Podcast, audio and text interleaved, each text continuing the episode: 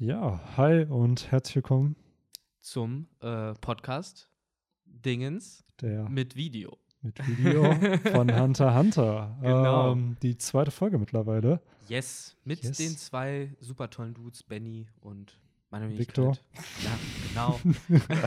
Aber schön den Switch machen, wer wer ist. Ne, und, und nicht trainiert. Das äh, können wir auswendig, sowas. Ja. Jo. Schön, dass wir uns hier wieder zusammengefunden haben. So sieht's aus. Äh, es geht ja jetzt, finde ich, richtig ins, in, ins Fleisch von Hunter x Hunter. Mhm. Ich weiß gar nicht, äh, das ist jetzt der zweite Podcast und um mal so ein bisschen Regeln zu establishen, springen wir so direkt rein in, oder müssen wir unsere Leute halt wieder mit Pokémon-Facts und sowas erstmal? Nee, nee, wir springen direkt rein, weil die Sache ist halt bei dem neuesten Kapitel-Talk für Leute, die vielleicht nicht wissen, wer wir sind, wir machen auch One-Piece-Content, deswegen ursprünglicher Content. Heute Hunter x Hunter. Genau. Genau. Und wir haben ja jetzt manchmal so ein Ding mit Off-Topic-Talk, was wir dann eigentlich in den Podcast reinsprinkeln, Eben. wo wir über andere Themen reden, die nichts mit Manga und Anime zu tun haben.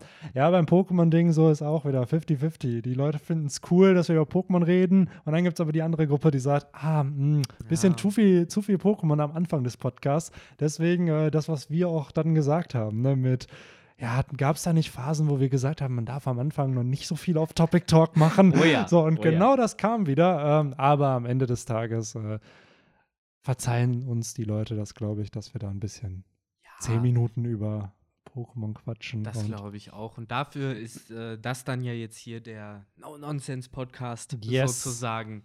Genau. Wo, weil hier haben wir ja bisher auch noch nicht den disruptiven Einfluss äh, eines gewissen anderen Gentleman gehabt, der uns ja meistens immer mit äh, feinstem Off-Topic äh, von der Bahn schiebt. Nein, grüß, viele Grüße an Henry.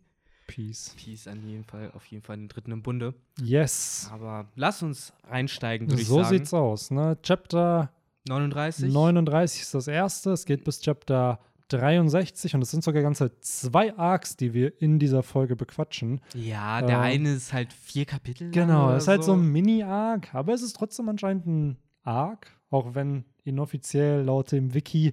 Äh, ja. Und dann der zweite ist ja, also der erste ist Zoldyck Family und der zweite ist halt Heaven's Arena.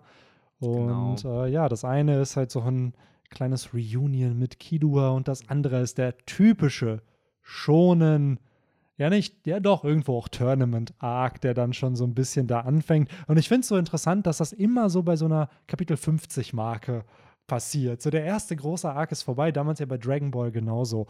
Oder bei äh, Masho, falls du das kennst, da war es jetzt auch nach fünfzig Chaptern gefühlt, kommt ein äh, Tournament-Arc.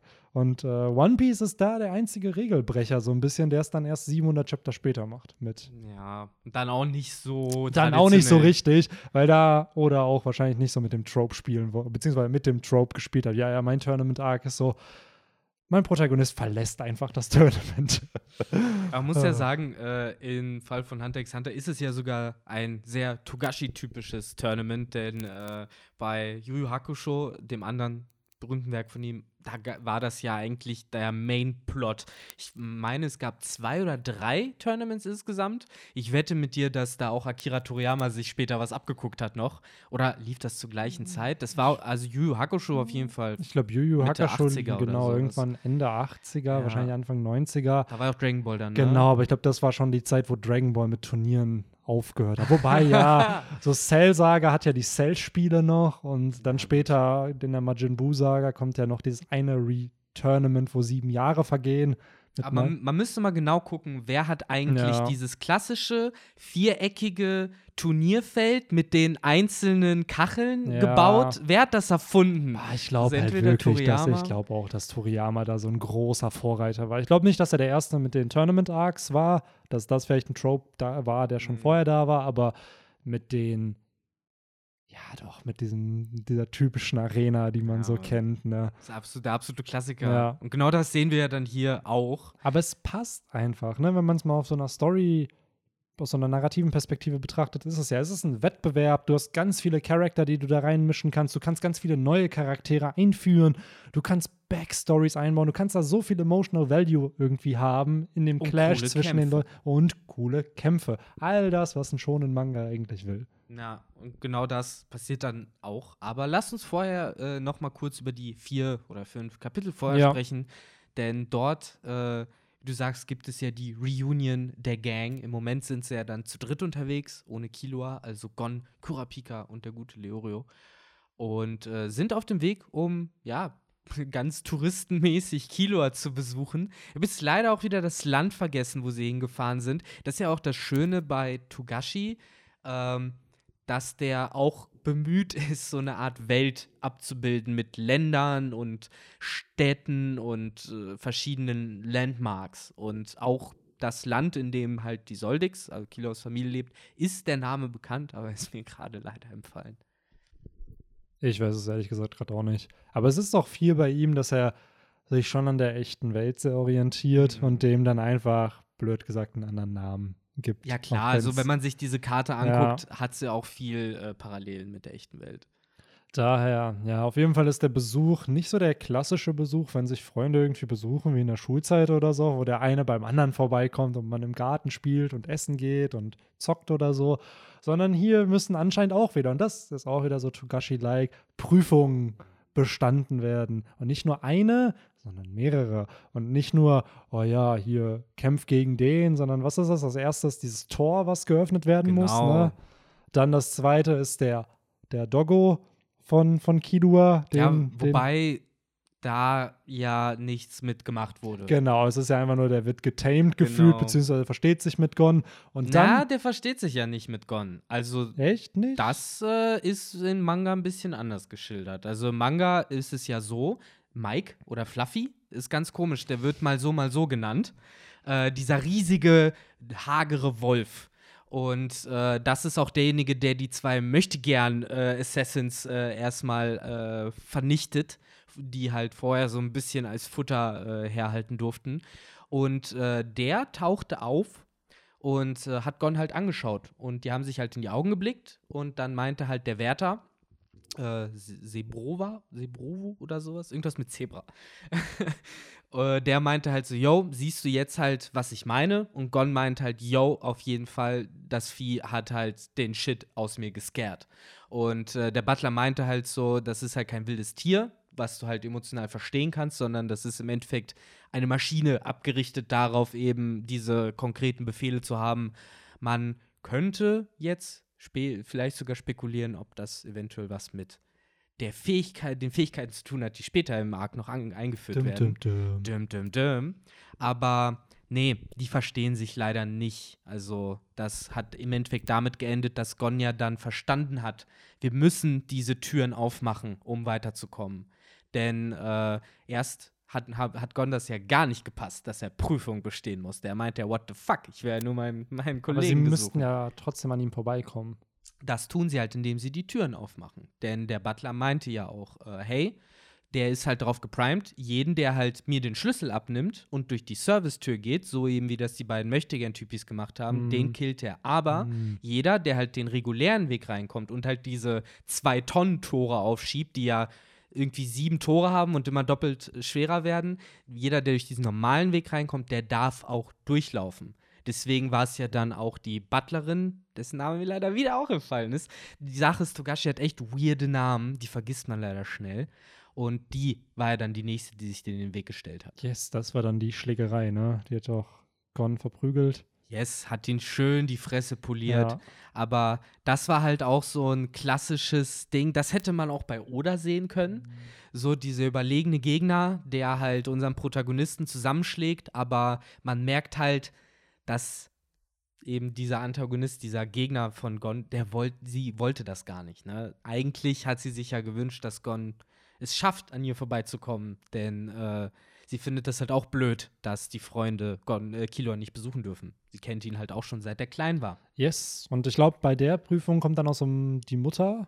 Genau, da kommt dann die Mutter. Sobald genau. nämlich die Butlerin weich wird, kommt ja. die Mutter und äh, schießt ihr in den Kopf, aber nicht tödlich. Alles cool. Das wer wer kennt es nicht? Wer will denn jemanden in den Kopf schießen und dann ist es nicht tödlich? Die Szene sah aber einfach ja, aus wie Squid Game, nur gezeichnet, man. Sie kriegt halt schön den Schuss mit so einem Splatsch in den Kopf. Ja. Und dann, und da muss ich mich korrigieren vom letzten Podcast, äh, tatsächlich die Mutter von Killua, die ist schon irgendwie cybermäßig drauf. Da hast du schon recht, das ist mehr als nur eine Brille, mm. die die da hat.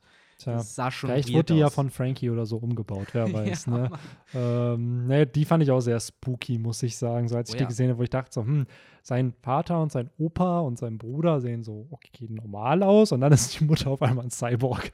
Ja, so, und äh, auch der andere Bruder, der ja. kleine Kaluto, der ja auch ja. dabei war, auch der sieht ja halt fix normal aus. Jo, stimmt, der peitscht doch in diesem in diesem Arc dann auch Killua aus. Nee, der, das ist ja ähm, nochmal ein anderer. Das ist ja hier, wie heißt der denn nochmal? Der Dicke, der ja. Nerd.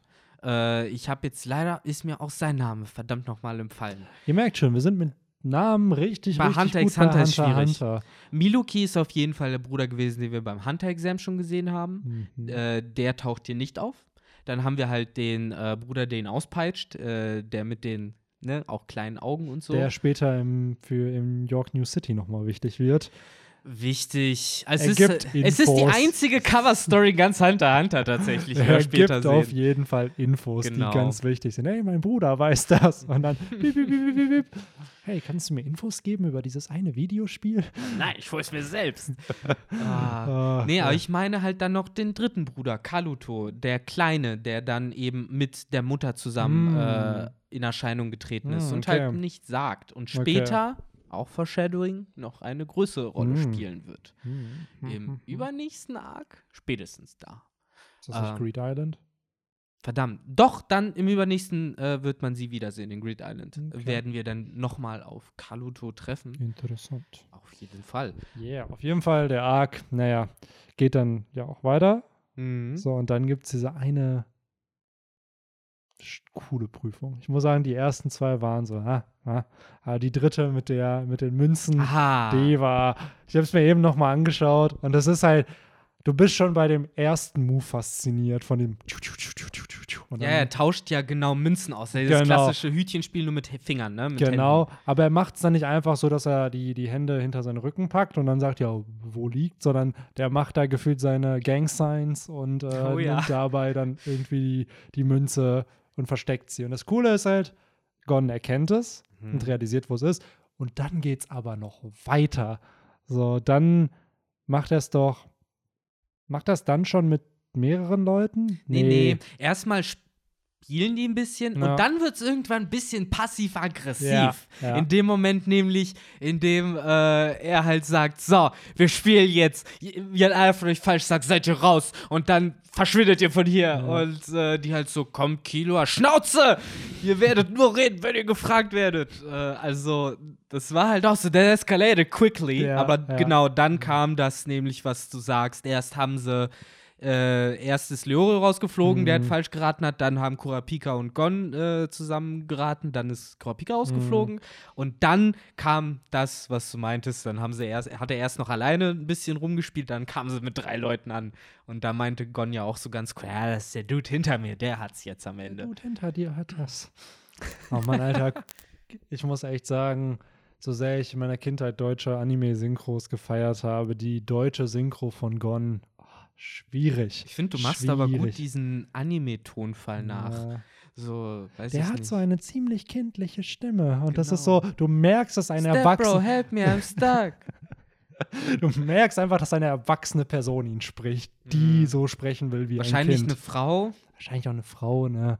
Ist ja oft so, ne, dass halt kindliche, männliche Protagonisten, Aang im Original-Dub ja auch, Ash, ja, Ash genau, Pikachu. Pikachu, ja. Ruffy? Nein. Doch, Ruffy wird im Japanischen von einer Frau ah, gesprochen. Ah, im Japanischen, ja. Ich wollte sagen, im Deutschen ja. nicht. Aber im Japanischen hast du vollkommen recht, da ist es halt auch eine Frau. So. Ja, immer sehr interessant. Tja. Bei Son Goku, war der nicht auch eine Frau? Das Aber der hat auf jeden nicht. Fall eine sehr untypische Stimme, mm. wenn man den deutschen Dub ah. kennt.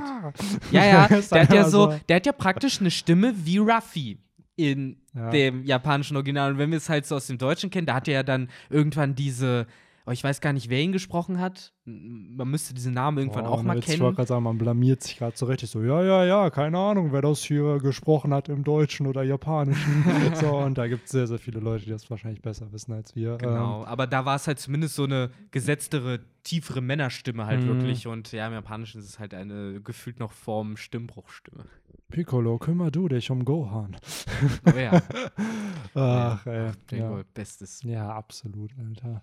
Absolut. Yes. Aber lass uns zurückkommen. Wir waren beim coolen Coin-Dude. Ja, beim, beim Coin-Dude, äh, der seine Gang-Signs mit anderen Freunden dann macht und verliert, weil Gon natürlich erkennt, wo, wo die Münze ist. Was so ein bisschen zeigt, hat Gon die legendären One-Piece-Falkenaugen und kann das dadurch dann sehen. Auf jeden Fall hat der Boy ja anscheinend echt eine gute Sicht, beziehungsweise lässt sich dann nicht so leicht veräppeln. Ja, das ist es vor allen Dingen, ne? Er äh, hat sich vielleicht auch einfach schon gedacht, dass da gleich dieser Trick kommt, ne? Und hat deswegen schon einfach geblufft und gesagt, oh, der Typ hinter mir hat das. Das weiß man bei Gon ja, das halt ist nicht genau. so genau. Gon ist auch oft dieses Outside-the-Box-Thinking, ne? Dass er halt ein Szenario hat und dann denkt man, okay, er macht's halt so, wie man es machen soll und trotzdem bringt er einen Twist ein. So ähnlich wie, als sie in dem Tower waren und dann alle es richtig gestimmt haben, dass die alle gemeinsam durch eine Tür gehen, die aber länger dauert und dann hat er die anderen Wände kaputt gehauen und dann sind sie den anderen Weg einfach gegangen. Richtig, ja. So einfach mal, ne, was für Optionen habe ich eigentlich wirklich? Ja, so, ne, nicht absolut. Nur die, die man mir nennt. Und ähm, ja, obwohl er ja am Ende dann doch verarscht wurde, dass, damit mhm. gehen wir dann auch aus dem Arc raus, dass äh, ihm der Butler auch seinen Namen leider vergessen und auch er eine coole Socke und ich weiß nicht, wie, wir sind uns ja immer noch nicht sicher, wie viel wir spoilern, aber auch er wird später noch relevant. Mhm. Und ähm, ja, freut euch drauf oder auch nicht. Ähm, we will see. We will see. Ähm, jedenfalls äh, schafft er es dann Gon nochmal mit einem schönen mhm. Taschenspielertrick äh, zu verarschen, den Kurapika dann aber später rausbekommt.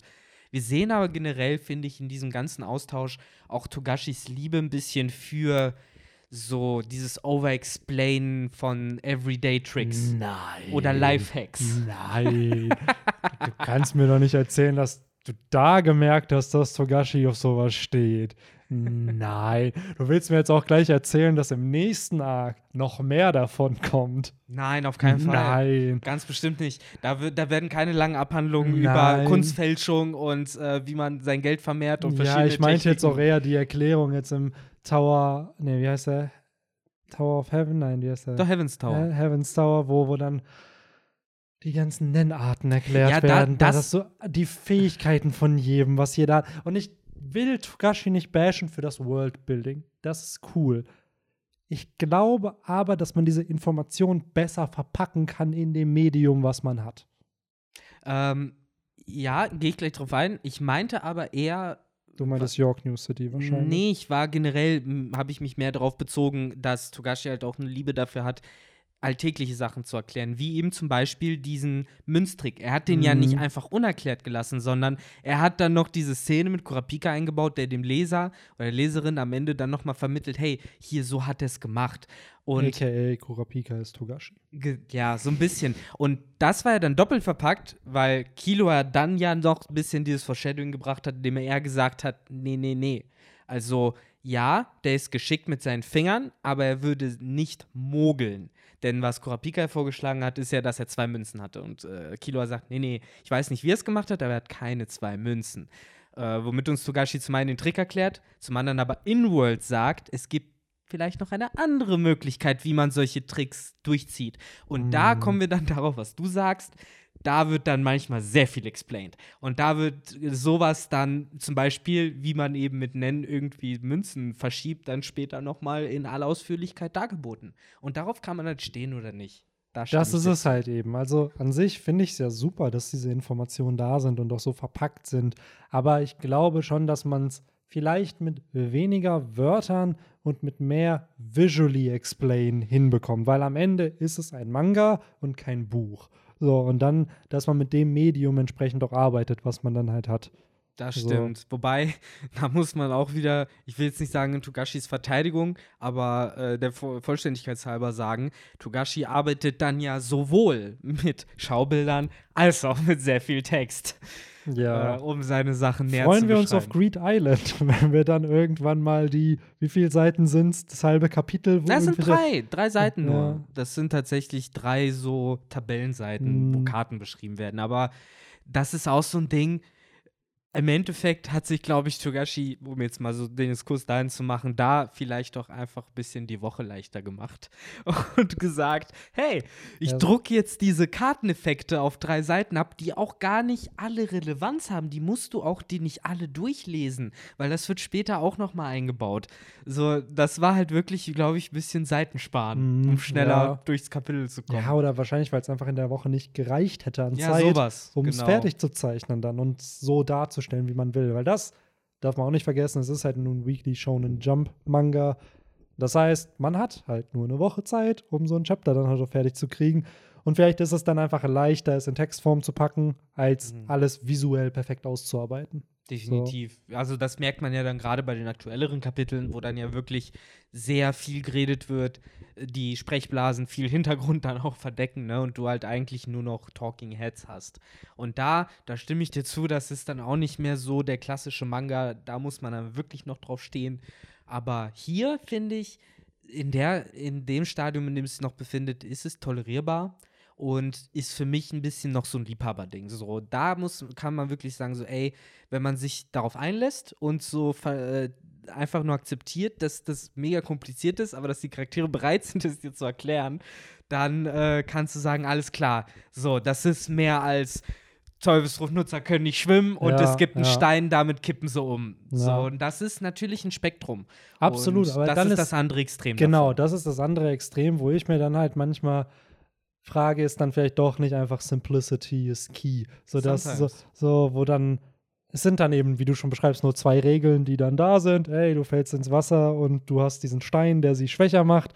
Und das lässt sich dann aber auf fünfzig verschiedene Arten irgendwie darstellen, wie du daraus ein Problem machen kannst, anstatt halt dann fünfzig Regeln für was zu haben, was danach ist. Das funktioniert so, aber es könnte auch so, so, so, so, so und so funktionieren. Und on top, wenn das noch dazu kommt, hast du diese siebzehn Use Cases, die du auch noch hast. Absolut. Also so. da, das, da übertreibst du halt auch nicht. Genauso ist das halt bei Hunter x Hunter. Aber ähm, trotzdem, und ich möchte das jetzt auch nicht irgendwie jetzt in großen Vergleich machen, so One Piece ist besser oder Hunter x Hunter ist besser. Nein, absolut nicht. Aber dafür passiert dem Autor von Hunter x Hunter ja konsistent in diesen dreihundertachtzig Kapiteln, die veröffentlicht wurden, nicht sowas wie zum Beispiel auf Marineford, wo alle mit Haki rumgelaufen sind, aber es nicht schwarz dargestellt wurde, weil oder sich das Konzept erst später so die ausgebaut hat. Die haben kein Coating benutzt, das ist da Coating. Voll normal. So, ja. Das ist doch jetzt, du willst mir sagen, dass das eine Plothole ist oder was? oh, ne? Und ich meine, boah, ich schwöre, ne, du bist so gar kein One-Piece-Fan, ne? Das wird doch niemand so, das oh. Angry Ace-Fan ja. eins drei drei sieben, es ist alles gut.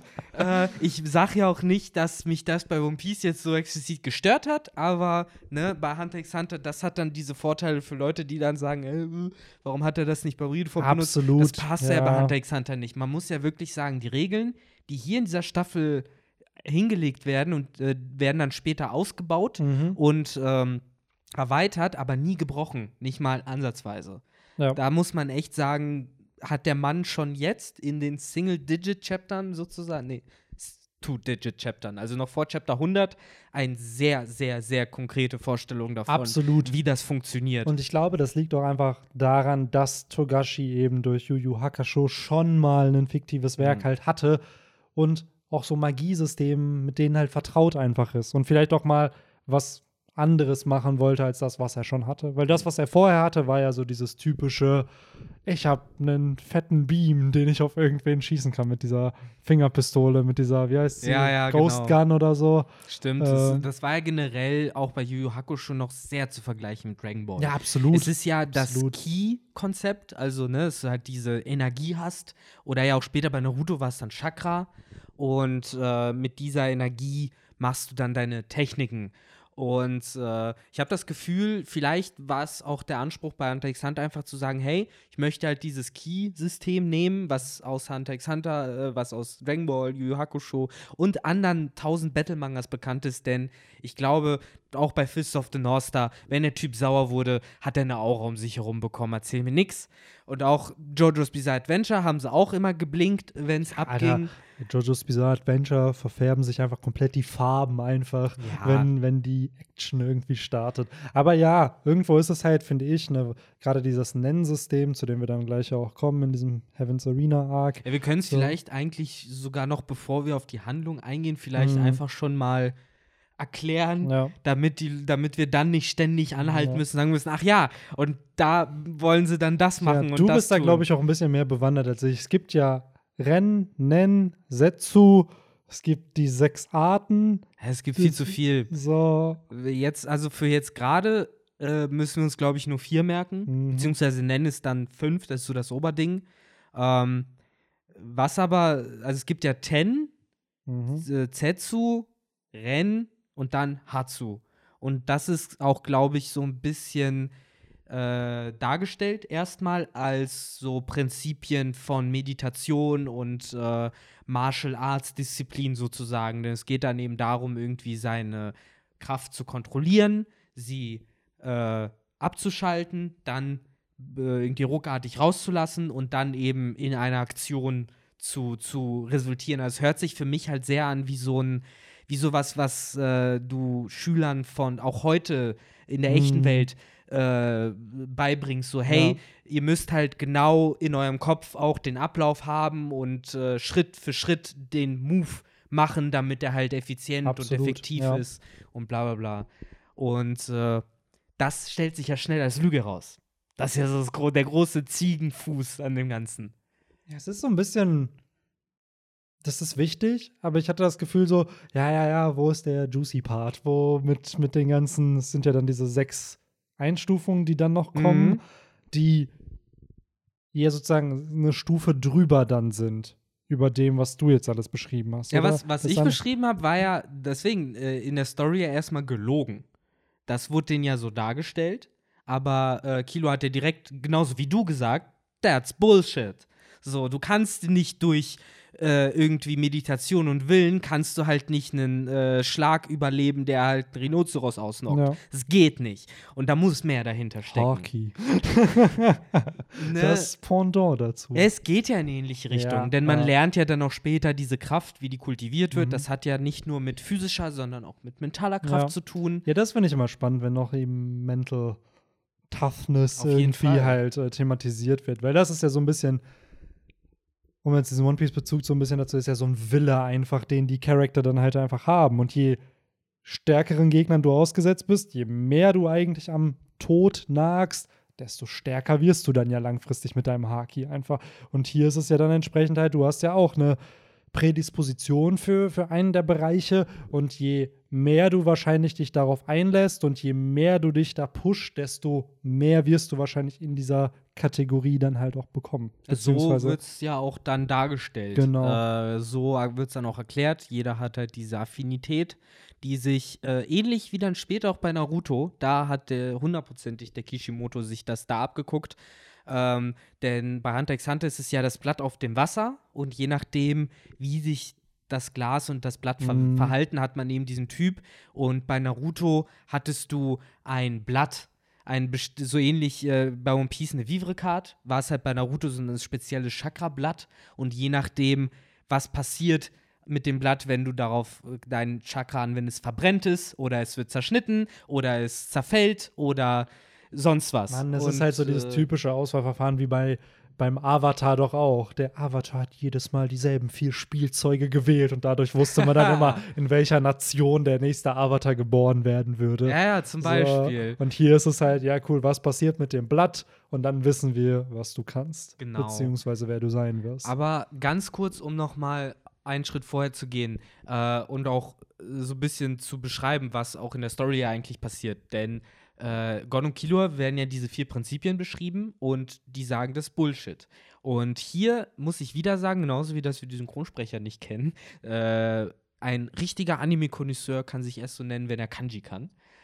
Aber ich glaube, das ist nämlich ein Spiel damit, denn es heißt ja dann im nächsten Kapitel von dem Lehrer von ihnen, hey, Ähm, das war auch nicht das Richtige. Eigentlich bedeutet Ten, Ren, Zetsu, Hatsu das und das und das und das. Das heißt, diese Prinzipien sind auch Nen-Prinzipien. Es geht halt dann darum, ne, mit seiner Aura umzugehen, dass man eben seinem, sein, sein Chakra oder sein Nen sozusagen kontrolliert, dass man es äh, ausschalten, anschalten kann und dass man eben dann später auch diese sechs Fähigkeiten, dass man die darin umsetzen kann, denn das ist das Hatsu. So habe ich das nämlich verstanden. Es gibt, es fängt an mit Ten, Zetsu, Ren und dann Hatsu. Und Hatsu ist im Endeffekt die Fähigkeit. Das, was die User später mhm. benutzen. Zum und was Beispiel. Dann Nen? Nen ist aber. Nen ist die Energie. So nennt man einfach nur die Energy davon. So wie du. Das wieder, Ki in dem Sinne. Ja, oder halt auch für Naruto-Fans einfach der perfekte Vergleich. Da hast du ja auch das Chakra. Mhm. Und mit einem Chakra äh, benutzt du ein Jutsu. Und hier ist es halt, du hast Nen und mit dem Nen benutzt du dein Hatsu. Gleichzeitig aber auch eben andere Techniken wie äh, Ten, Ren, Zetsu, mhm. dass man Chakra, äh, Chakra sage ich jetzt schon, Nen sehen kann, ja. dass man es verstecken kann. Das sind dann eben diese feineren Anwendungsbereiche davon. Und die kann theoretisch jeder, der Nen mhm. benutzen kann, unabhängig davon, ob er jetzt ein Manipulator ich oder sagen, welche Charakter ist. Genau, welche Kategorie er dann genau. Halt. Und das ist ja dann noch so ein bisschen dieser Fokus von diesem nächsten Arc, von Richtig. Diesem Heaven's Arena Arc. Das die Prinzipien, halt, Basics. Genau, die Basics davon zu lernen. Schön verpackt natürlich in einem Tournament Arc, dass natürlich. Man da auch die Möglichkeit hat, das Gelernte direkt auch anzuwenden. Ähm, da lernen die Boys ja den äh, jungen Zushi. Zushi. Zushi. Genau, das kennen, ist er. Ähm, durch Vielleicht. Den sie ja damit in Berührung kommen. Auch wenn schon in dem ersten Arc, im Hunter x Hunter Arc ja schon Nen gezeigt wurde, durch Hisoka, mhm. durch ähm, den Bruder von Killua. Miluka, genau. Miluki, Miluka, Miluki. Ähm, und durch diverse andere, und also durch es diverse, wurde immer wieder genau. verwendet. So, und es wurde da ja auch schon impliziert, aha, man ist erst mit seiner Hunter-Prüfung fertig, wenn man dann Nen gelernt hat, beziehungsweise genau. wenn man realisiert, dass es existiert und wenn man es dann auch anwenden kann. Um da so. Kurz das einzuschieben und auch direkt abzuhandeln, das sind so zwei Seiten, glaube ich, in denen man dann nochmal Kurapika sieht, der ja, ja, um das jetzt so storytechnisch kurz äh, abzuschließen, nachdem sie Killua gefunden haben, alle ihre Wege gehen. Äh, Leorio sagt, ich gehe jetzt äh, für die Medizinschule lernen äh, und Kurapika macht sich jetzt eben auf den Weg, seinen Shit zu erledigen. Und um Massenmörder zu werden? Um Massenmörder zu werden. Der Massenmördermörder. Im Endeffekt ist Kurapika Dexter. So kann man es eigentlich ziemlich gut zusammenfassen. Dexter, bevor es Dexter gab. Ja, stimmt, ne? So, Dexter so, ist in ja. Wirklichkeit Kurapika. Da hat sich die Haare kurz geschoren mittlerweile. So ist das.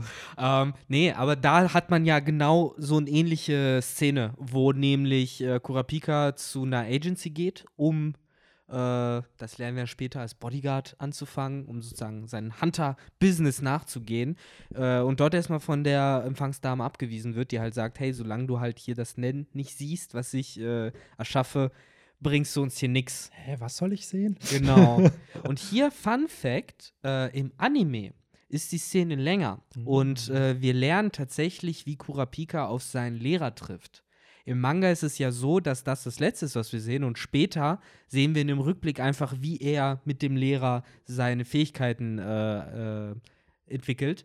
Im Anime haben wir eben eine Szene, wo äh, er rauskommt und vom Lehrer seine Hunter-License geklaut bekommt. Mit Nen. Und äh, dann haben sie irgendwie eine Auseinandersetzung. Kurapika wird ziemlich zusammengeschlagen. Und äh, daraufhin bittet eben Kurapika diesen Mann eben, ey, bring mir bitte Nen bei. Und das tut er dann auch. Mhm. Denn er Das lernen wir ja auch, ist ja da, weil er weiß, dass Kurapika noch seine Prüfung bestehen muss. So habe ich jedenfalls das Gefühl, dass diese Nen-Lehrer mm. irgendwie, die finden die Leute. Vielleicht ist es auch Schicksal, das ist nicht so richtig erklärt, aber die sind schon da.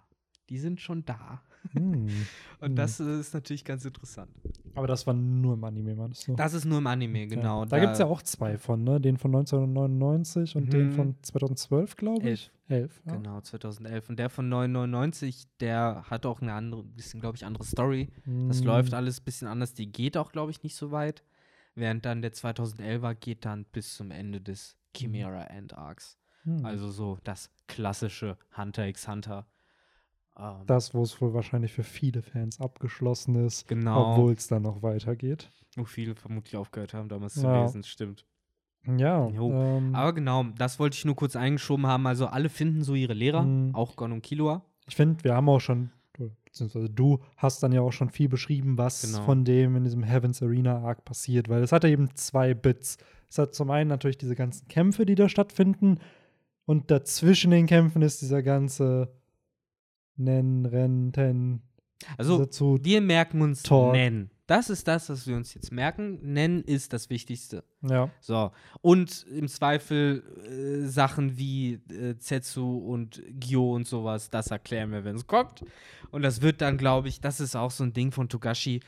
Wenn es wichtig wird, erwähnt er so oft, dann checkt man zumindest, was dieses eine Ding kann. Wenn es zum Beispiel später um N oder so geht, was im Endeffekt einfach nur so eine Art Observation-Haki ist, dann wird dir ziemlich schnell klar, wenn immer wieder geht's um N und wir dürfen nicht in Radius seines Ns kommen, verstehst du halt irgendwann auch so, ja, ja, das ist halt, ne, wenn sie reinkommen, werden sie gesehen. Mhm. Und dann checkst du auch bei Togashi immer nach und nach, was diese Sachen können. In der praktischen Anwendung merkt man, checkt man es dann immer am schnellsten. Ja.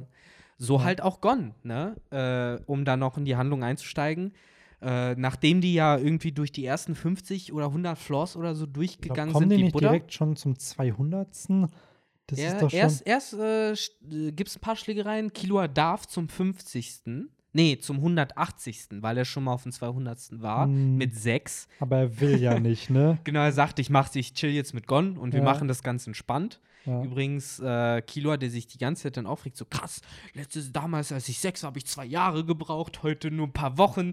Und dann Gon halt auch so, ja, Digga, du bist halt jetzt auch zwölf und ich wäre sechs. Doppelt so alt. Ja, ne? Ja. Und Zushi, der Dritte da, der auch so ein bisschen deren Kollege geworden ist, der, der ist Krillin. ja Ja, der Krillin, der aber auch sehr schnell merkt, okay, ey, das bringt hier gar nichts irgendwie. Sind ein bisschen krasser als ich. Genau, da Rivale zu spielen. Ja. Im Endeffekt geht es ihm irgendwann nur noch darum, bitte, bitte lernt nicht an einem Tag mehr als ich in einem Jahr. Ey, ich muss ehrlich sagen, aus meiner, äh, ist jetzt vielleicht ein bisschen off-topic, aber auf so einer wirtschaftlichen Perspektive rentiert sich doch dieser, dieser Tower so null. Der nichts kostet, der, der kostet doch so viel Geld für diese Kämpfer, die dann da sind. Wer finanziert das denn? Wer, naja. wer, wer kauft denn da Tickets? Das, die können mir doch nicht erzählen, dass die ab dem zweihundertsten Floor oder so denen ein Zimmer darstellen und dann kämpfen die alle paar Monate mal und bezahlen dir das alles durch. Wer, wer, wer will sich denn, also wer bezahlt denn für diese ganzen Kämpfe dann? Also, also was sind denn das dann für Budgets, dass die das dann für so viele Leute dann einfach machen können? Naja, also es wurde ja auch ein bisschen, diese Heaven's Arena wurde ja dargestellt als im Endeffekt riesiger Vergnügungspark. Du hast da ja Shopping-Malls, Restaurants und eben Hotels und dies, das. Und das ist halt, glaube ich, alles eine riesige Money-Making-Machine. Und ja, zu den Tournaments, im Endeffekt, wer finanziert die N B A? Wer finanziert die FIFA? Naja, klar, aber größtenteils halt auch Fans durch Tickets und Merch-Käufe. Aber da hast du ja auch vollgefüllter Reden gesehen. Also da hast du ja massenhaft Zuschauer. Es wird ja sogar im Fernsehen übertragen. Ja, gut.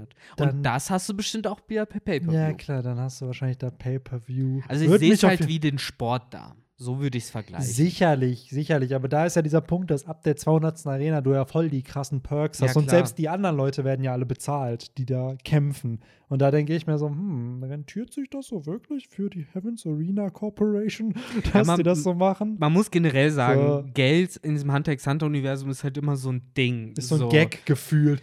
Allein schon Killua, der sagt, wie rich der geworden ist durch diese Kämpfe. Beste Szene. Alles innerhalb von vier Jahren für ja. Snacks ausgegeben. Ja, also alles für Essen ausgegeben. Das war irgendwie fünfzig Millionen oder so, ja. was der da hatte. Aber die sind ja auch, also die Zoldyck Family ist ja hardcore rich. Natürlich dadurch, hardcore dass die ja in diesem Business, in dem, dem Business, sie sind. Genau. Ja, in dem Assassin-Business. Du sagst jetzt, Geld ist ein Joke. Äh, die werden diese Wörter leider im Halse ja, stecken bleiben, wenn wir mit dem nächsten weiß. Arc weitermachen, ja. dann in der nächsten Folge, denn dort ist Geld das große Thema, ja. mein Freund. Dort geht es dann darum, wie mache ich aus fünfzig fünfhundert und aus fünfhundert fünftausend, ohne mich scammen zu lassen. Ja, schön, schön so ein Resell-Business starten. Alter. Oh ja. Ja, es ist auf jeden Fall sehr, sehr spannend, was da im York New City genau. passiert. Äh, was dann auch ein bisschen, ja, wenn man es mal so betrachtet, dann sehr thematisch, weil die Insel heißt Greed Island und die sind mhm. ja alle so gierig, dieses Spiel zu kriegen. Tja. Ja, ja, also und generell Greed Island besteht ja daraus, dass im Endeffekt jeder gierig ist nach mhm. drei Wünschen, die er ja, ja äh, weil du darfst ja dann, kommen wir später drauf hin, ich möchte ja. nicht zu viel davon wegspoilern jetzt für unsere Zuhörerinnen und Zuhörer. Äh, so bleiben wir bei Heaven's Arena. Yes. Ähm, ähm, was ist da die Grundprämisse? Die kommen da an, ja, ja, ja, wir wollen ein bisschen stärker werden, lernen den, den Sushi-Dude, aka Krillin, kennen, fangen die ersten Kämpfer an. Und dann kommen sie doch zum zweihundertsten Floor und dann stellt sich Hisoka ihnen in den Weg. Also es gibt ja erstmal, genau, Hisoka ist eine richtig coole Szene. Davor gab es, finde ich, aber noch eine coole Szene, die würde ich gerne beschreiben. Und das war halt eben der Kampf zwischen Zushi und Killua. Denn äh, Killua war ja sehr selbstsicher und von sich überzeugt. Äh, ich weiß nicht, finde schwer. Wäre ich an seiner Stelle aber auch. Ne, wenn du halt ne, den Vergleich siehst und gerade Killua, der halt äh, schon sein ganzes Leben lang im Kämpfen trainiert wurde. Um, und ist Zushi ja auch von der Kampffähigkeit und von Technik her überlegen. Uh, Zushi kann schlecht zurückschlagen, aber, und das wundert Killua halt, er geht nicht down. Uh, wo jeder Normalsterbliche schon lange down gegangen wäre. Ja, im Endeffekt ist Killua in dem Moment Hanzo. Ja. Und, und Zushi ist einfach Gon. Ja, so ein bisschen. Wo, nur mit dem Unterschied, dass äh, Gon hat das wirklich wehgetan, was Hanzo gemacht hat.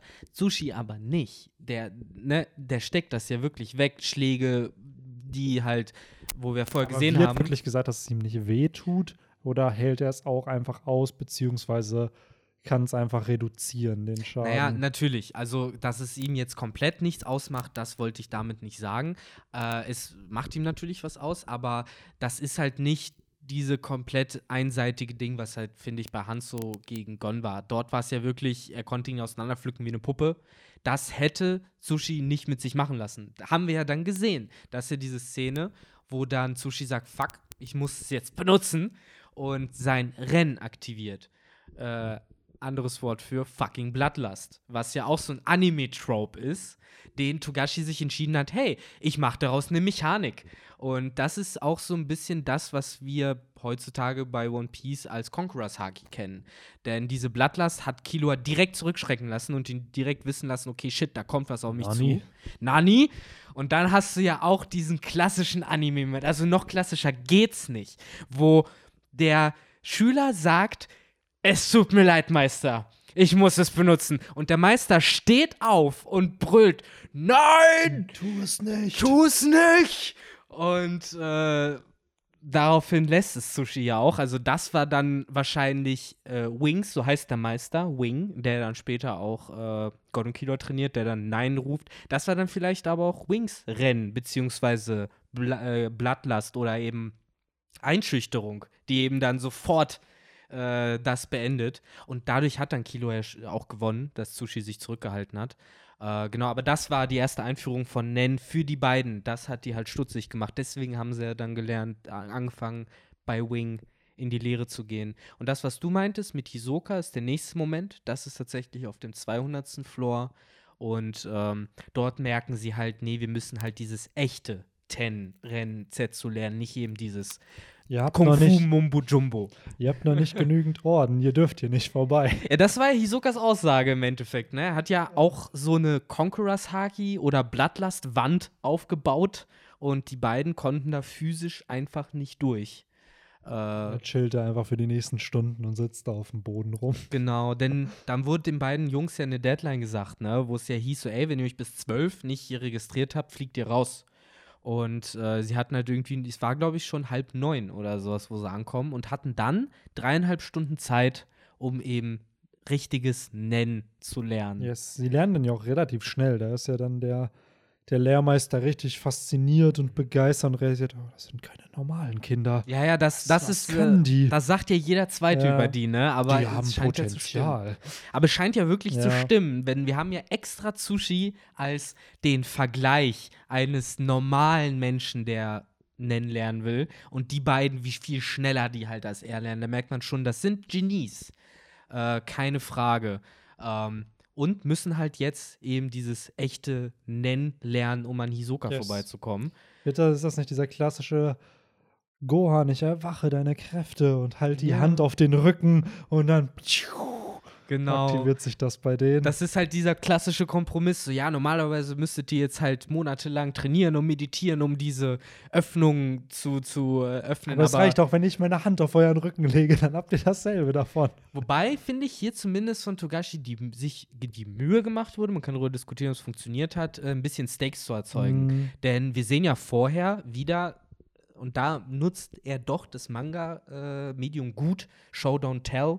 Wir haben einfach hier, das macht Nen. Und dann sehen wir Wing, wie er halt einfach diese Mauer halt eindellt komplett. Und man merkt halt, okay, fuck, so theoretisch kann er wirklich dir, weiß ich nicht, den Kopf zerquetschen, wie eine Banane. Und ähm, er sagt halt, diese Macht, die schicke ich jetzt in euch rein. Und das kann passieren, dass ihr sterbt. So, und das wird scheiße für euch. Und ähm, das war in dem Moment so ein, zumindest für mich, klar, man wusste, die sterben nicht, die werden davon keinen Schaden hinterlassen, aber es war ein ganz gutes Mittel, um zumindest den Resolve, den, die, die Entschlossenheit von ja. Gon und Killua zu zeigen, dass sie halt bereit waren, dieses Risiko einzugehen.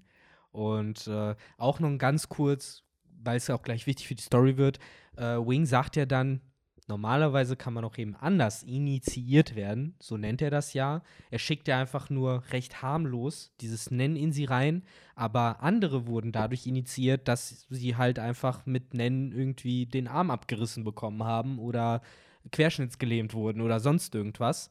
Und äh, das wollte Wing ihnen im Endeffekt ersparen. Und überraschenderweise wahrscheinlich auch Hisoka. Denn der hat sie ja nicht durchgelassen, weil man bei Hisoka echt immer sagen muss, zu dem kommen wir gleich auch noch, den müssen wir am Ende noch mal ein bisschen besprechen, äh, bei Hisoka noch mal sagen muss, ich glaube, der wollte einfach nicht, dass die kaputt gehen, die beiden, mm, und klar. gesagt, dass die, die bleiben ganz. Ich wollte gerade sagen, Hisoka hat so seine eigenen Intentionen mit diesen beiden Charakteren, gerade mit Gon, wo er darauf wartet, dass er, dass er alt genug ist, dass er ihn endlich verprügeln darf. Reif. Äh. Benni, du, sa- du sagst es falsch. Er soll nicht älter werden. Das ist Hisoka, glaube ich, creepigerweise egal. Reif. Bereit zum Pflücken. Das ist immer Hisokas äh, Vibe. Leider. Bisschen creepy auf jeden Fall. Der ja, Vibe. Es gibt ja auch das super tolle Bild, was dann kommt, nachdem sie durch an Hisoka vorbeilaufen, wo wir dann einen Hisoka sehen, sehr seltsam gezeichnet, der eine Gedankenblase an einer sehr bestimmten pointierten Stelle hat, wo äh, Adam zum Beispiel da damals auch sein Blättchen hatte, wo da einfach nur drin steht, ich bin sehr aufgeregt. Ähm, das ist Hisoka, meine Damen und Herren. Yes, ein sehr interessanter Charakter. Der Killer-Clown. Der Killer-Clown. Auf jeden Fall haben die Helden es dann geschafft. Sie kommen, sie schaffen es an Arenaleiter Hisoka vorbei. Und ja, kommen. Genau. Äh, er sind dann halt da, im zweihundertsten Floor. Und natürlich, wie kann man es anders erwarten? Warten schon drei Gegner. Die da. Bullies, ja. natürlich. Die, die Newbies abpflücken, ja. so wie damals Tompa schon bei der Prüfung. Ne? Ja, da ist einfach Tompa zwei, drei und vier. So ähnlich. So. Die, bin ich ehrlich, an sich fand ich es interessant, dass die gegen die gekämpft haben und dass die thematisiert werden und dass Gon dann ja auch das erste Mal verliert. Dadurch, dass er eben seinen Nen noch nicht irgendwie beherrschen kann so richtig und dann teilweise von Kreiseln verprügelt wird. Ähm, aber jetzt im Nachhinein denke ich mir so, ah, weiß ich nicht. Die sind doch nicht cool designt gewesen, diese Charakter. Die waren so, die waren dann da und dann haben die gegen die gekämpft und dann dachte ich mir so, ja, okay, cool. So. Ich glaube, die hatten halt wieder einen ziemlich genauen Sinn in den Augen von Togashi zumindest, denn sie wurden ja da gezeigt als eben diese verkrüppelten Individuen, die halt sehr viel Schaden davon genommen haben, diese Initiation eben nicht äh, heil überstanden haben. Äh, gleichzeitig war es aber auch, finde ich, ganz gut, um ein bisschen zu zeigen, wie Amateure mit Nen umgehen. Mhm. Denn das haben wir ja auch gesehen, das wurde dann ja auch erzählt, zum Beispiel eben diese Kreisel, an sich eine gute Idee, die halt mit Enhancement, also mit verstärkender Aura auszustatten, damit sie halt mehr Schaden machen, aber um sie halt kontrollieren zu können, musst du sie auch manipulieren können. Und jemand, der halt auf Verstärkung spezialisiert ist, kann nicht so gut manipulieren, weswegen halt diese Kreiselidee schlussendlich auch keine gute Idee war. Das wird dann aufgearbeitet zum Beispiel und das finde ich dann irgendwie charmant. Absolut. Auf der anderen Seite, die Charaktere selber sind ziemlich wack. Genau. Dieses ich stimme dir voll und ganz zu. Aus einer narrativen Sicht macht schon Sinn, sie da zu haben. Und vielleicht ist deswegen ihr Design auch wack, damit sie wack wirken. Aber trotzdem fand ich das Design wack. So, ja, kann, du verstehst, ja, was okay. meine, ich verstehe, so, was du meinst. So, wo ich mir immer denke, ich vergleiche es immer mit One Piece, und Oda designt sehr coole Charaktere. Und selbst die Charakter, die du wack findest, haben trotzdem irgendein interessantes Design. Schau dir Warpol zum Beispiel an. Du hatest den über alles, aber er ist trotzdem funny designed. Oder ein Buggy oder ein Foxy, die du ja auch irgendwo, zumindest Buggy liebt man jetzt, aber hat, man hat ihn ja gehatet eine lange Zeit. So, oder Foxy, die sehen natürlich absurd aus, aber die haben halt war es gerade Foxy mit dem stillen Fuchs und so, wo ja, es dann klar. ein Theme einfach verfolgt. Und hier ist es halt so, ja, die sehen wack aus, um wack auszusehen. So. Da muss man aber auch sagen, also zumindest mein Eindruck, wenn man so Hunter x Hunter liest, da darf man aber auch nicht zu oft zu viel erwarten. Die Character Designs per se sind oft auch nicht das Besondere. Also es ist halt, es gibt halt nicht so viel Ausgefallenes. Selbst mhm. später hast du dann das Potenzial, Hybride aus Insekten, Menschen und Tieren, und es sind im Endeffekt einfach nur anthropomorphe Tiere, so, die, wie, äh, wie, äh, hier, Minx, Halleluja, um Gottes Willen, wie Minx aussehen. Und äh, da, das war je nie Togashis Stärke, habe ich das Gefühl. Und das will ich damit auch nicht entschuldigen, du hast vollkommen recht, die Designs sind zum Teil wack, zum Teil halt auch wirklich, äh, ähm, lazy, also auch, wie sagt man das auf Deutsch? Verdammte Axt. Langsam gehen mir die Wörter aus. Ich bin lazy auch lazy. Ist, faul. Faul, faul ja. ver- verdammt, Mann, ey. Faules Design. Genau, faules Design. Das hast diese Menschen oft. Mit ihren Anglizismen, Viktor. Red doch mal Deutsch hier im Podcast. Ah. Die Leute verstehen dich bald schon nicht mehr. Ja, was ja. soll denn das hier? Wir haben immer noch ein deutsches Publikum hier und vielleicht ein paar Österreicher und ein paar Menschen aus der Schweiz.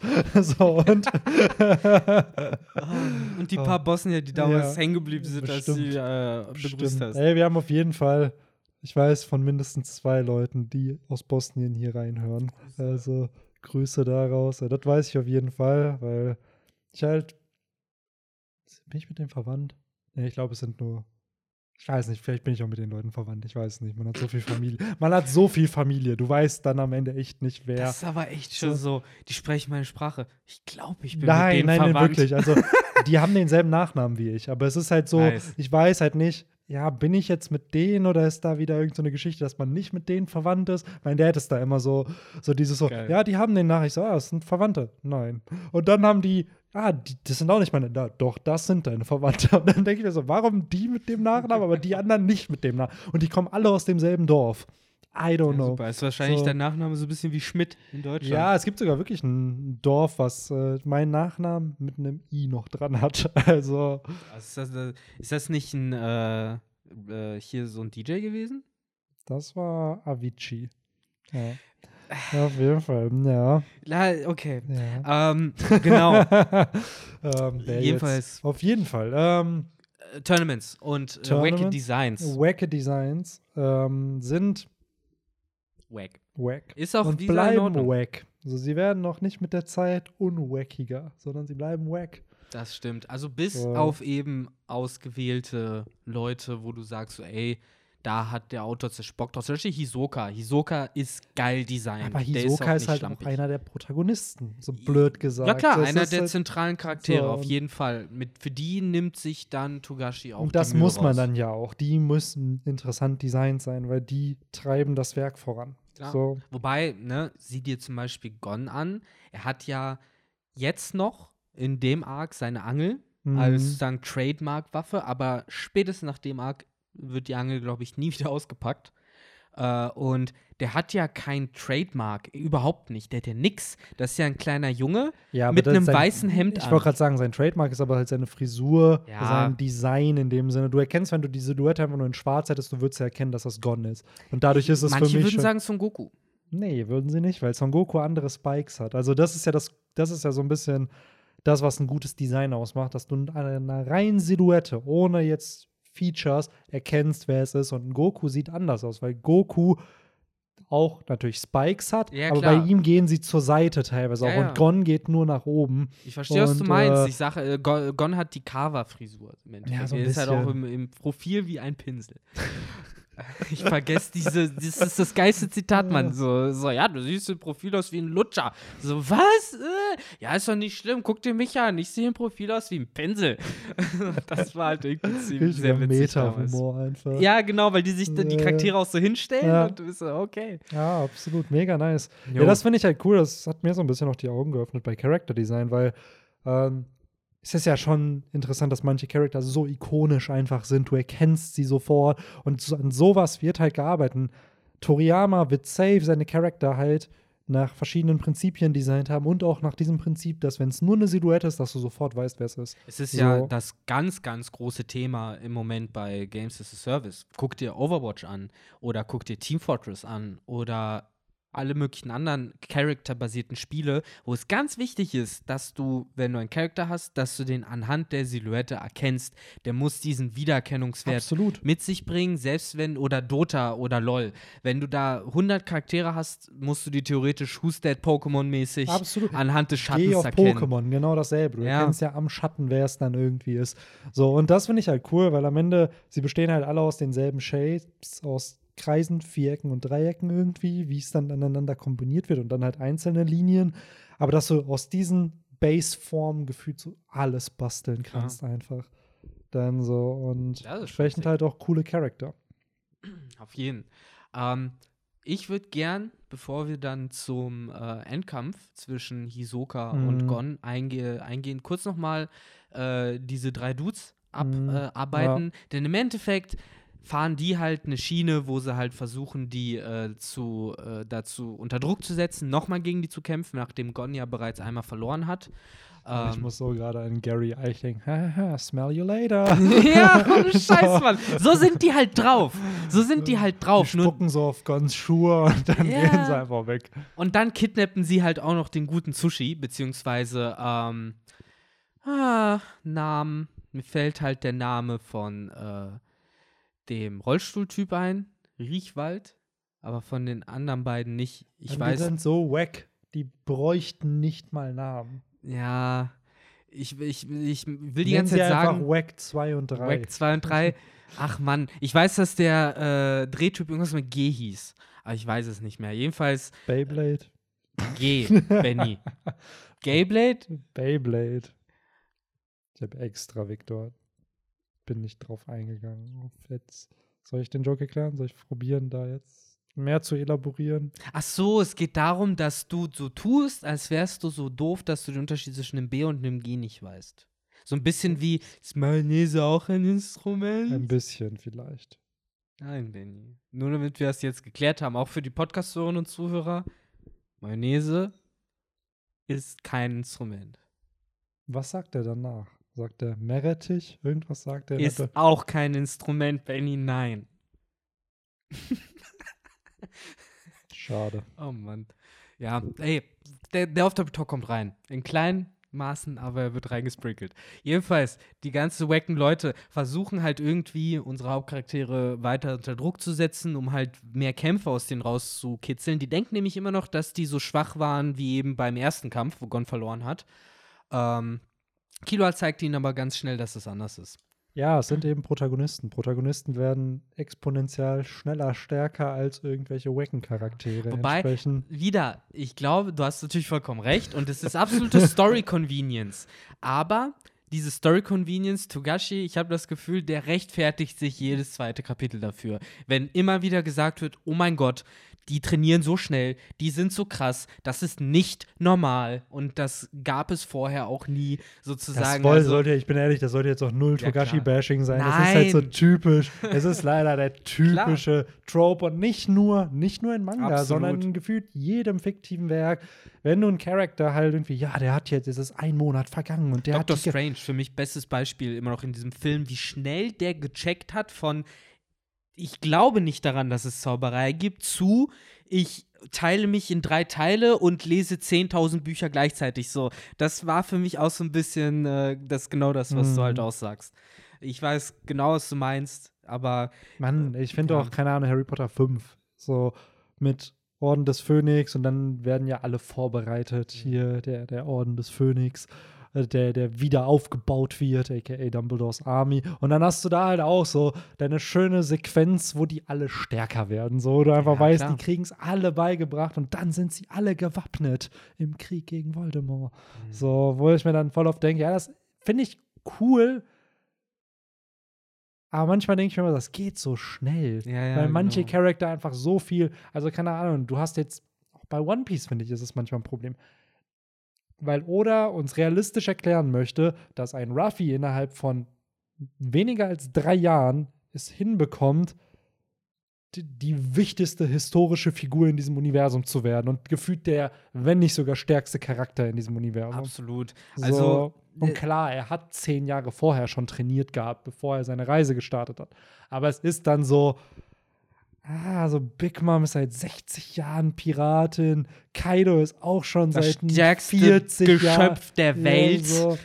Einfach. So, und das meine ich halt, wo ich mir dann denke, so, okay, was ist dann Ruffy mit vierzig? So, wenn er dann schon mit neunzehn gefühlt der Stärkste wird. Hey, und so. Das ist, finde ich, um den Vergleich zu Hunter x Hunter zu bringen, Bei, für mich zumindest bei Hunter x Hunter spannender aufgebaut, denn du hast zwar auch diese Charaktere, die unfassbar schnell lernen, die abnormal krass irgendwie dabei sind und wo eben ähnlich wie bei Ruffy äh, man sich denkt so, what the fuck, so wie können die jetzt schon so stark sein wie eben Leute, die irgendwie jahrelang gebraucht haben, und da macht nämlich Togashi die Abbiegung, indem er sagt, sind die nicht.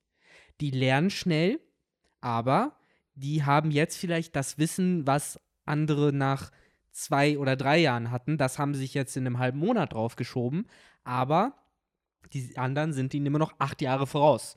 Und diese Gap, so die ist halt gefühlt bei Hunter x Hunter immer viel größer. So dieser Unterschied von einem Gon, jetzt blöd gesagt Gon gleich Ruffy und dann gibt's so einen Kaido-Charakter, so der ist halt bei Hunter x Hunter noch viel, viel, viel größer, als er momentan bei mhm. Ruffy in One Piece ist. Ja. So Ruffy ist einem Kaido eben viel näher als ein Gon, auch jetzt einem Hisoka, blöd gesagt. Ja, man darf es auch bei One Piece, also das ist jetzt natürlich auch Kritik auf hohem Niveau, auch nicht vergessen, ah, One Piece geht ja auch seit nicht über, mal Kritik. So, es geht halt über tausend Chapter. Natürlich wird der Protagonist mal so stark wie die mächtigsten Charaktere ja. in dem Universum. Das macht ja irgendwo Sinn, weil wir sehen ja die ganzen Trials und Tribula- Tribulations, die Ruffy da durchgeht.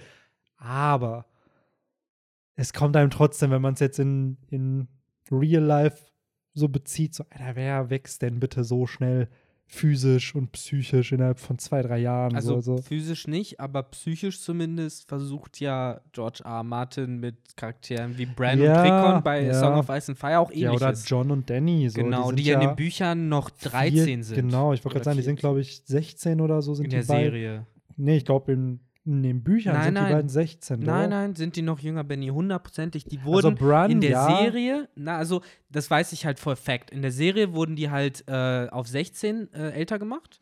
Aber nee, nee. in der in den Büchern ist äh, John vierzehn und Danny, meine ich, sogar erst dreizehn, als sie an genau. Illyrio äh, verheiratet genau, wird. Aber Dance with Dragons spielt ja zwei Jahre später, weil es passiert ja. Okay, dann waren wir uns, äh, waren wir uns gerade einfach, am Anfang sind sie dreizehn, vierzehn und später dann innerhalb von Dawn, äh, Dance with Dragons, dann werden sie halt zumindest ein bisschen älter. Yes. Aber im Endeffekt, und das, darauf wollte ich hinaus, sind sie eigentlich nicht älter als der klassische Anime-Protagonist. Absolut. Was ein interessanter Zufall ist, finde ich. Absolut. Ähm, das ist ja das Spannende einfach, dass die halt wirklich nicht so ja, in dem Sinne alt sind immer, ne? Also das ist halt so dieses typische, es muss ein Teenage-Charakter oder fast ein junger Erwachsener sein. Ja, es muss ja so. eben diese Identifikationsebene gegeben genau. sein. Und das kann ich ja auch voll verstehen. Ne? Deswegen gibt es dann ja auch eben erwachsenere äh, Storys, äh, auch in Manga-Form, wo dann eben auch erwachsenere Protagonisten da sind, ne? Das haben wir auf jeden Fall.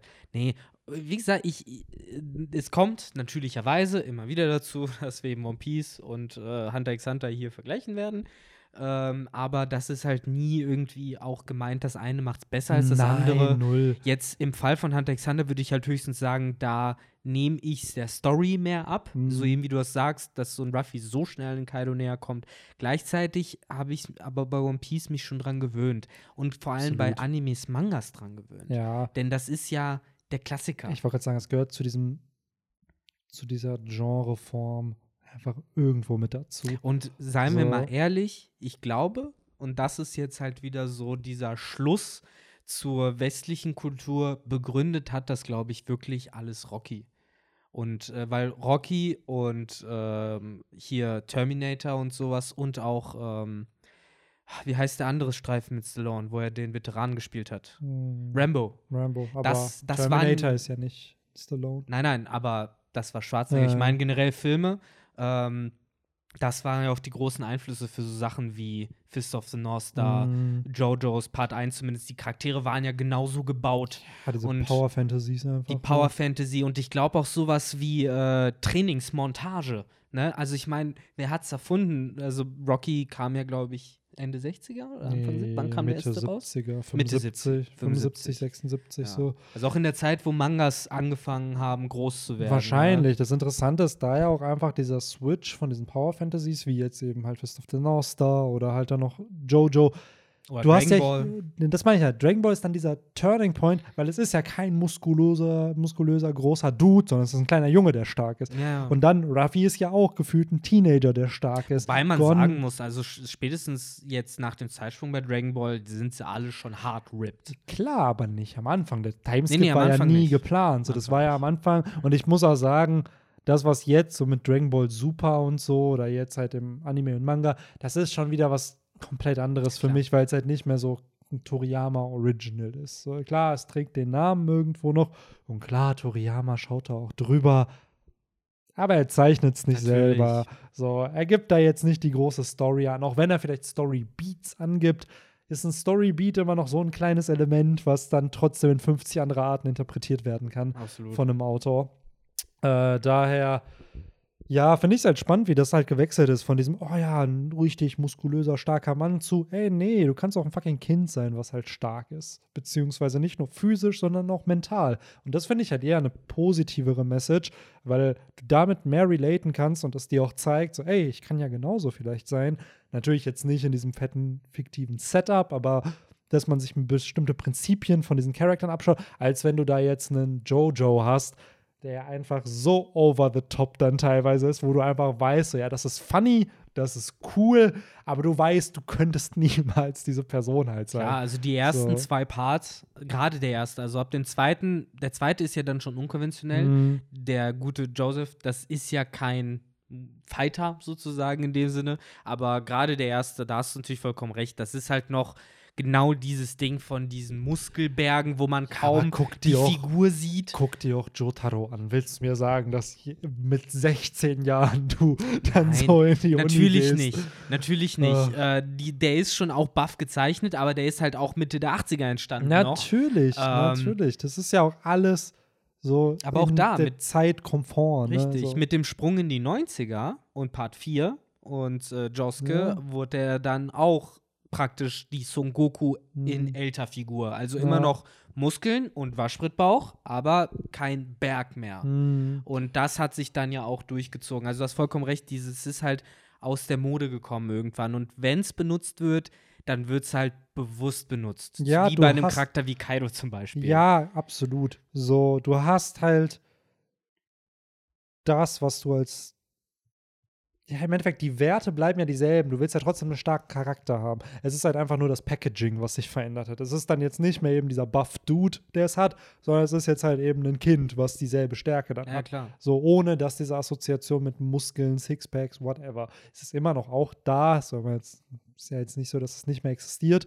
Aber ich finde es trotzdem spannend, weil das ist für mich eine interessantere Story, weil es da auch darum geht, auch zu wachsen, wie jetzt hier mit Gon und Killua, die eben zwar stark sind, aber immer noch sehr viel lernen können. So ein Fist bei hier Fist of the North Star, so wie ich das mitgekriegt habe, war es ja wirklich so Villain of the Week. Oh und, ja, und ja, wird ja. dann ge-one-shotted fertig. So. Ja, dann platzen sie ja, ja. alle so toll.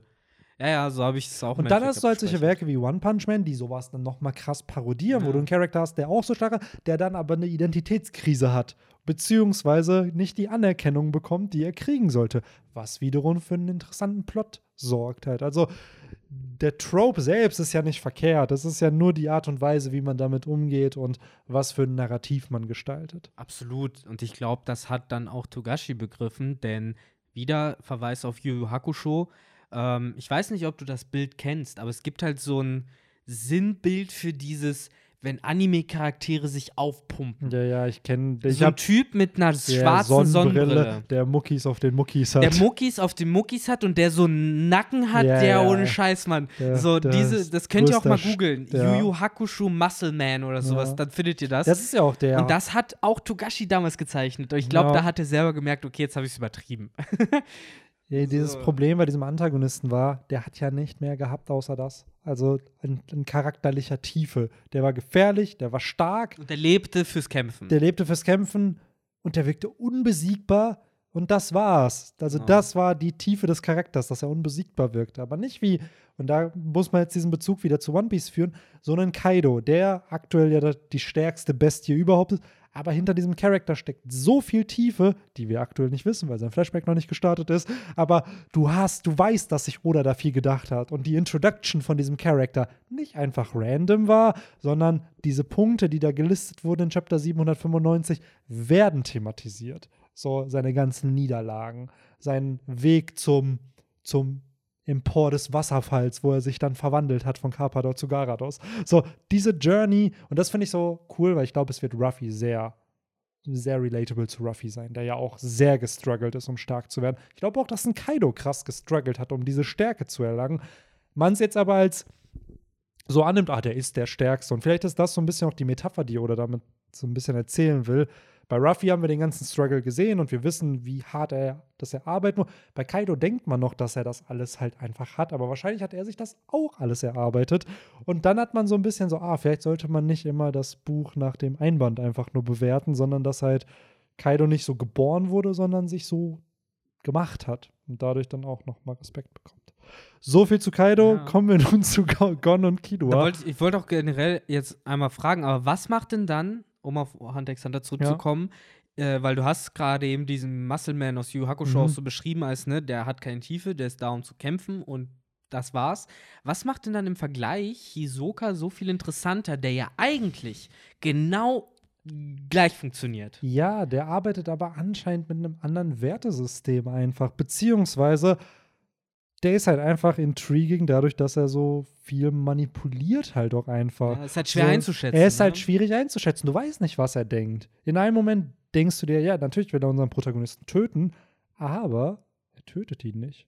Er wartet. Er hilft ihm sogar. Ja, Hä? Ja. So, und dann ist er, kommt ja hier am Ende des Arcs halt auch raus, dass er zur Phantom Troop gehört. Genau, so. aber er, noch äh, bevor er gegen Gon kämpft, kommt das ja sogar raus. Genau, so. Und dann denkst du dir so, hä?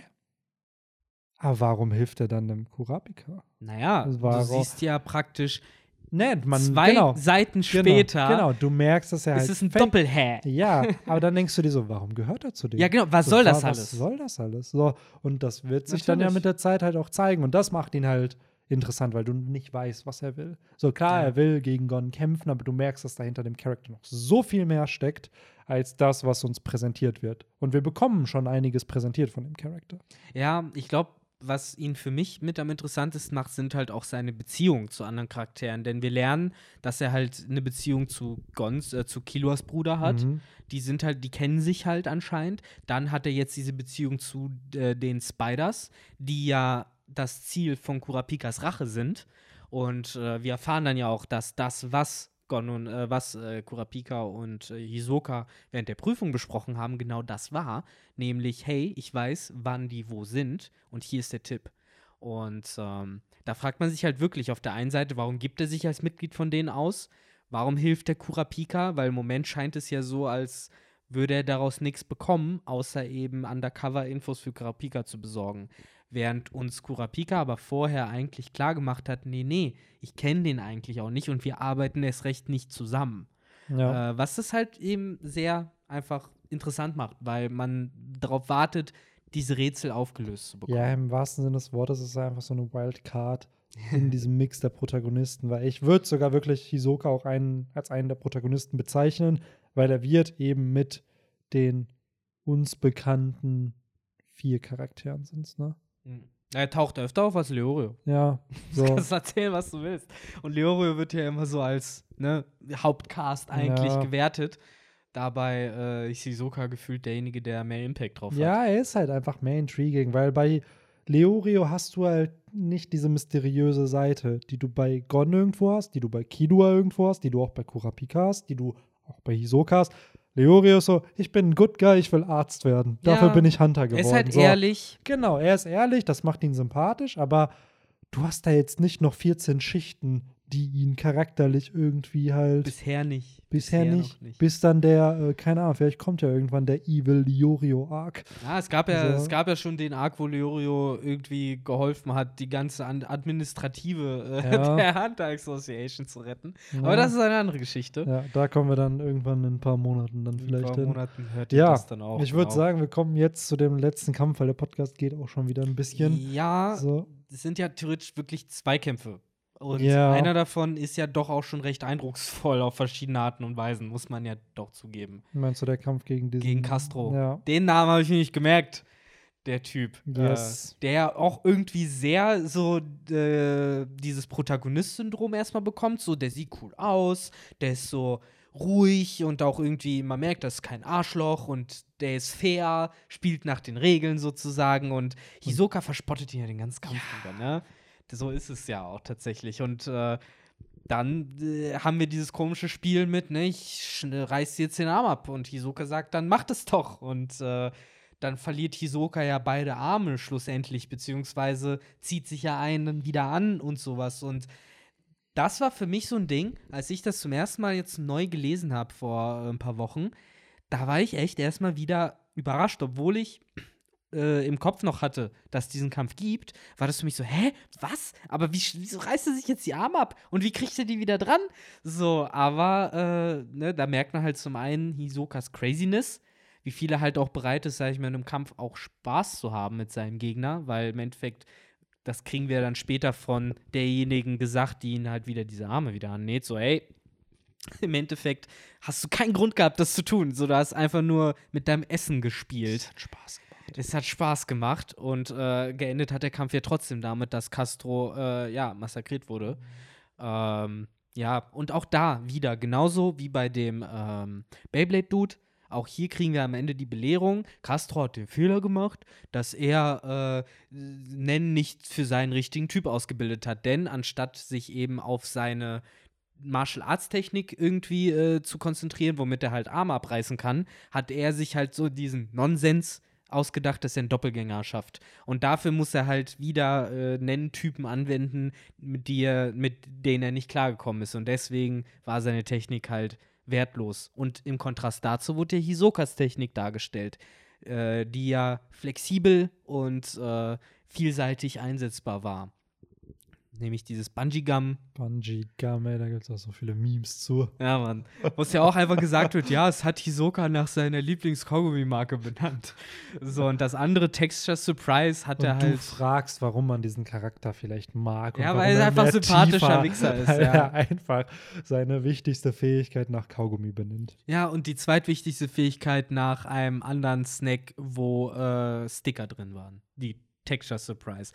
Ganz kurz die Fähigkeiten erklärt. Bungee Jump, Bungee Gum, mega easy zu verstehen eigentlich. Es ist Gummi, was du ziehen kannst. Also es hat eine äh, Flexibilität, ähnlich wie im Ruffy. Nur mit dem Unterschied, du kannst es auch an Sachen dran kleben. Es ist sowohl klebrig als auch streckbar und dadurch halt einfach mega nervig. Ja. So, weil sobald er dich berührt, hat er es an dich dran geklebt. Ja. Und dann bist du in seinem Netz. Und das andere ist ja Texture Surprise, was im Endeffekt, so wie ich es verstanden habe, einfach nur ist, dass er die Oberfläche von Sachen verändern kann und dadurch halt eben äh, andere Farben, irgendwie Papier fälschen kann oder ähnliches oder eben auch einfach ein Tuch mhm. in Farbe seines Körpers macht. Um Wo du jetzt bei Papierfälschen bist, wusstest du, dass man Geld nicht drucken kann? Echt? Shit. Du kannst Geld nicht drucken. Der Kopierer erkennt das. Und dann druckt er dir das Ach nur so. zur Hälfte und dann nicht mehr. Das kenne ich. Das, ja, das habe ich auch crazy. schon mal gehört. Das ist echt crazy, ja. ne? Äh, ja, Hisoka könnte wahrscheinlich dann mit Texas Surprise zum Beispiel Geld fälschen und so. bis er weg ist, merkst Oder er hat da auch so einen Copyschutz drauf und dann maybe. auf einmal geht's nicht weiter. Ja, das ist ja das Geile, bei Hunter x Hunter könntest du jetzt ja wirklich äh, den Nonsens spinnen, ja, vielleicht gibt es da Protection Benny, weil vielleicht gibt es ja, ist das Nen geschützt und du kannst halt keine Nen-Fähigkeiten auf Bargeld anwenden. Ja. Durchaus möglich. Ja, wer weiß, ähm, ey. Who knows? Ja, jedenfalls, das sind eben diese zwei Fähigkeiten von yes. Hisoka und da eben dieser Kontrast einfach zu verstehen, flexibel einsetzbar und selbst, das sagt er selber, wenn der Gegner weiß, was es ist, ist es immer noch gefährlich. Und das sieht man dann ja auch im Kampf gegen Gon, wo äh, Gon halt auch, obwohl er dieses Bungee Gum, also Hisokas Nen, sehen kann, mit Hilfe von Gyo. Gyo. Gyo. Was ja im Endeffekt äh, Ren ist, also das Konzentrieren von Aura, aber nur auf die Augen, um dadurch eben seine Sichtkapazität äh, zu erhöhen, Nen zu sehen oder im Zweifel sogar verstecktes Nen in sozusagen, also unsichtbares Nen. Und äh, ja, Gon realisiert halt auch, ja, ich kann sehen, ja, ich weiß, was es macht, aber ich kann ihm nicht ausweichen, denn es klebt und ist flexibel. Was schlussendlich auch dazu führt, dass er den Kampf gegen Hisoka verliert, aber vorher trotzdem schafft, das zu tun, wofür er ja eigentlich ursprünglich da ist, nämlich äh, die Plakette mit der Nummer vierundvierzig, die Hisoka gehört, vom Hunter-Exam ihm zurückzugeben, nachdem er ihm im Turnier eine gepfeffert hat.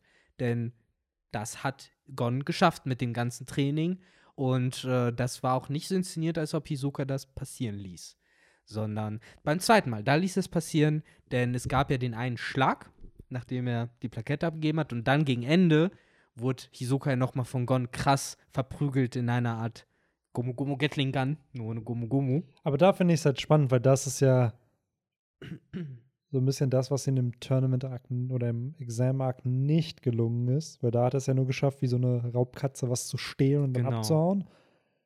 Und jetzt, nach diesem ganzen Training, ist es ihm gelungen, Hisoka eine Wunde zuzufügen. Bewusst. Ja, naja, so. Das heißt Wunder. Er hat ihn getroffen. Yeah, genau. Ja, genau. Ob es wehgetan so. Hat, ist nochmal eine andere Frage. Ja, das Frage. Ist natürlich nochmal eine andere Frage. Aber er hat ihn getroffen. So. Genau.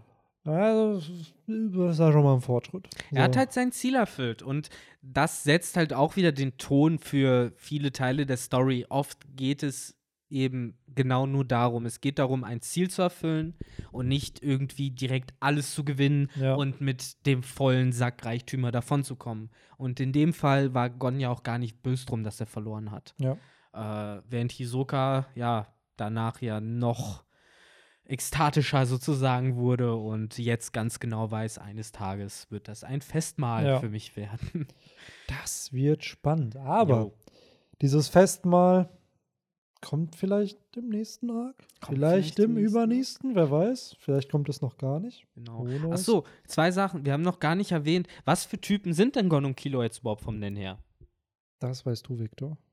Drop es. Soll ich es droppen? Weißt ja. du es nicht mehr? Einer kann Elektrizität erzeugen. Ach so, ja, klar. Das, aber das können die ja noch nicht. Das können sie noch nicht, aber Aber um es blöd zu sagen, Gon ist der Typ, der einfach stark macht. Ja. Er ist ein Enhancer. Enhancer und der andere ist Transmutation, Ein oder? Transmutation, ja. Das gleiche nämlich wie Hisoka, das ist, wenn du deinen Nen praktisch in andere Beschaffenheiten verwandelst. Voll gut eigentlich. Ich werde Transformation. Ich wollte nämlich gerade eigentlich gefragt haben. Ja, ich würde auf jeden Fall Transmutation. Echt? Ja, schon, weil du kannst ja Dinge dann anscheinend erschaffen dadurch. Nee, dafür musst du Conjurer sein. Dann kannst du Dinge erschaffen. Wenn du ein Messer zum Beispiel schaffen willst, musst du Conjurer sein. Mit Transmutation kannst du deine Aura scharf machen. Aber kein Messer bauen. Oder eine Plüschfigur kannst du auch nicht machen. Ja, dann bin ich eher das. Also du beschwörst einfach Gegenstände ja. für dich. Ja, das wäre ganz interessant. Du könntest wahrscheinlich so eine coole Kamera irgendwie beschwören oder heraufbauen. Conjurer übrigens, laut Hisokas äh, Astro World Chat, ähm, Uh, short strung and easy to anger. Also du bist, hast ein sehr kurzes Temperament als Conjurer. Mhm. Uh, ich wollte eigentlich von mir sagen, so nach, äh, nach, nach Charaktertyp wäre ich auch am ehesten Conjurer wahrscheinlich. Um, aber ich fände es theoretisch auch einfach ziemlich cool, irgendwie Manipulator oder so zu sein, mhm. dass du halt ganz blöd gesagt so einfach dir die Fernbedienung rüberfliegen mhm. lassen kannst, so solche ja. Faxen. Das wären für mich so die Sachen.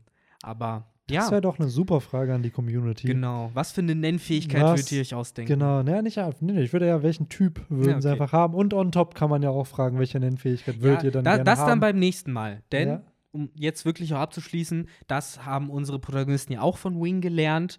Man soll sich eine Fähigkeit suchen, die auch einem passt, die einem mhm. liegt. Weswegen eben Hisoka und das ne, passt dann auch wieder. Das ist kein Gag, sondern es macht auch Sinn, sich Bungee Gum und Texture Surprise auch als Name ausgesucht hat, weil er comfortable damit ist, weil das eben Kindheitserinnerungen weckt, ja. weil das einfach etwas ist, mit dem er gut klarkommt. Und Tja. das sehen wir dann später bei unseren Protagonisten auch. Yes. So, aber genau. jetzt langsam wird, äh, glaube ich, die Filmrolle voll ja, und äh, eure Gehörgänge auch.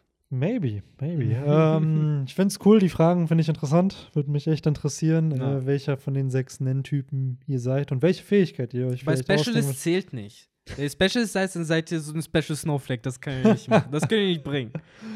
Also ihr ja. müsst, müsst dann schon sagen, was euer Wasser macht. Oder ihr ist dran halt. Ähm, so. Ja, mir hat es immer sehr, sehr viel Spaß gemacht. Auf äh, jeden Fall. Jetzt im nächsten Tag geht es nach York New City, mhm. um eventuell äh, ein bestimmtes Spiel zu besorgen. Äh, ja, bis nee. wir dieses Spiel irgendwann mal kriegen. So als klar, Rausschmeißer-Anekdote. Damals, als ich das zum allerersten Mal gelesen habe, dachte ich, es dauert zehn, fünfzig Kapitel, bis wir dieses scheiß Spiel ja, in der Hand haben. Ja. Und dann war es einfach ja, achtzig Kapitel oder so. Und dann geht es so. um was komplett anderes wieder. Ja. Aber mega geil. Ja, nächste Staffel geht es richtig los mit Hunter x Hunter. Seid dabei, äh, nächste Staffel. Ja doch, nächste Staffel und nächster Podcast. Yes. Seid dabei, Sinne, haut rein. Haut rein, bis dann. Ciao, ciao. ciao.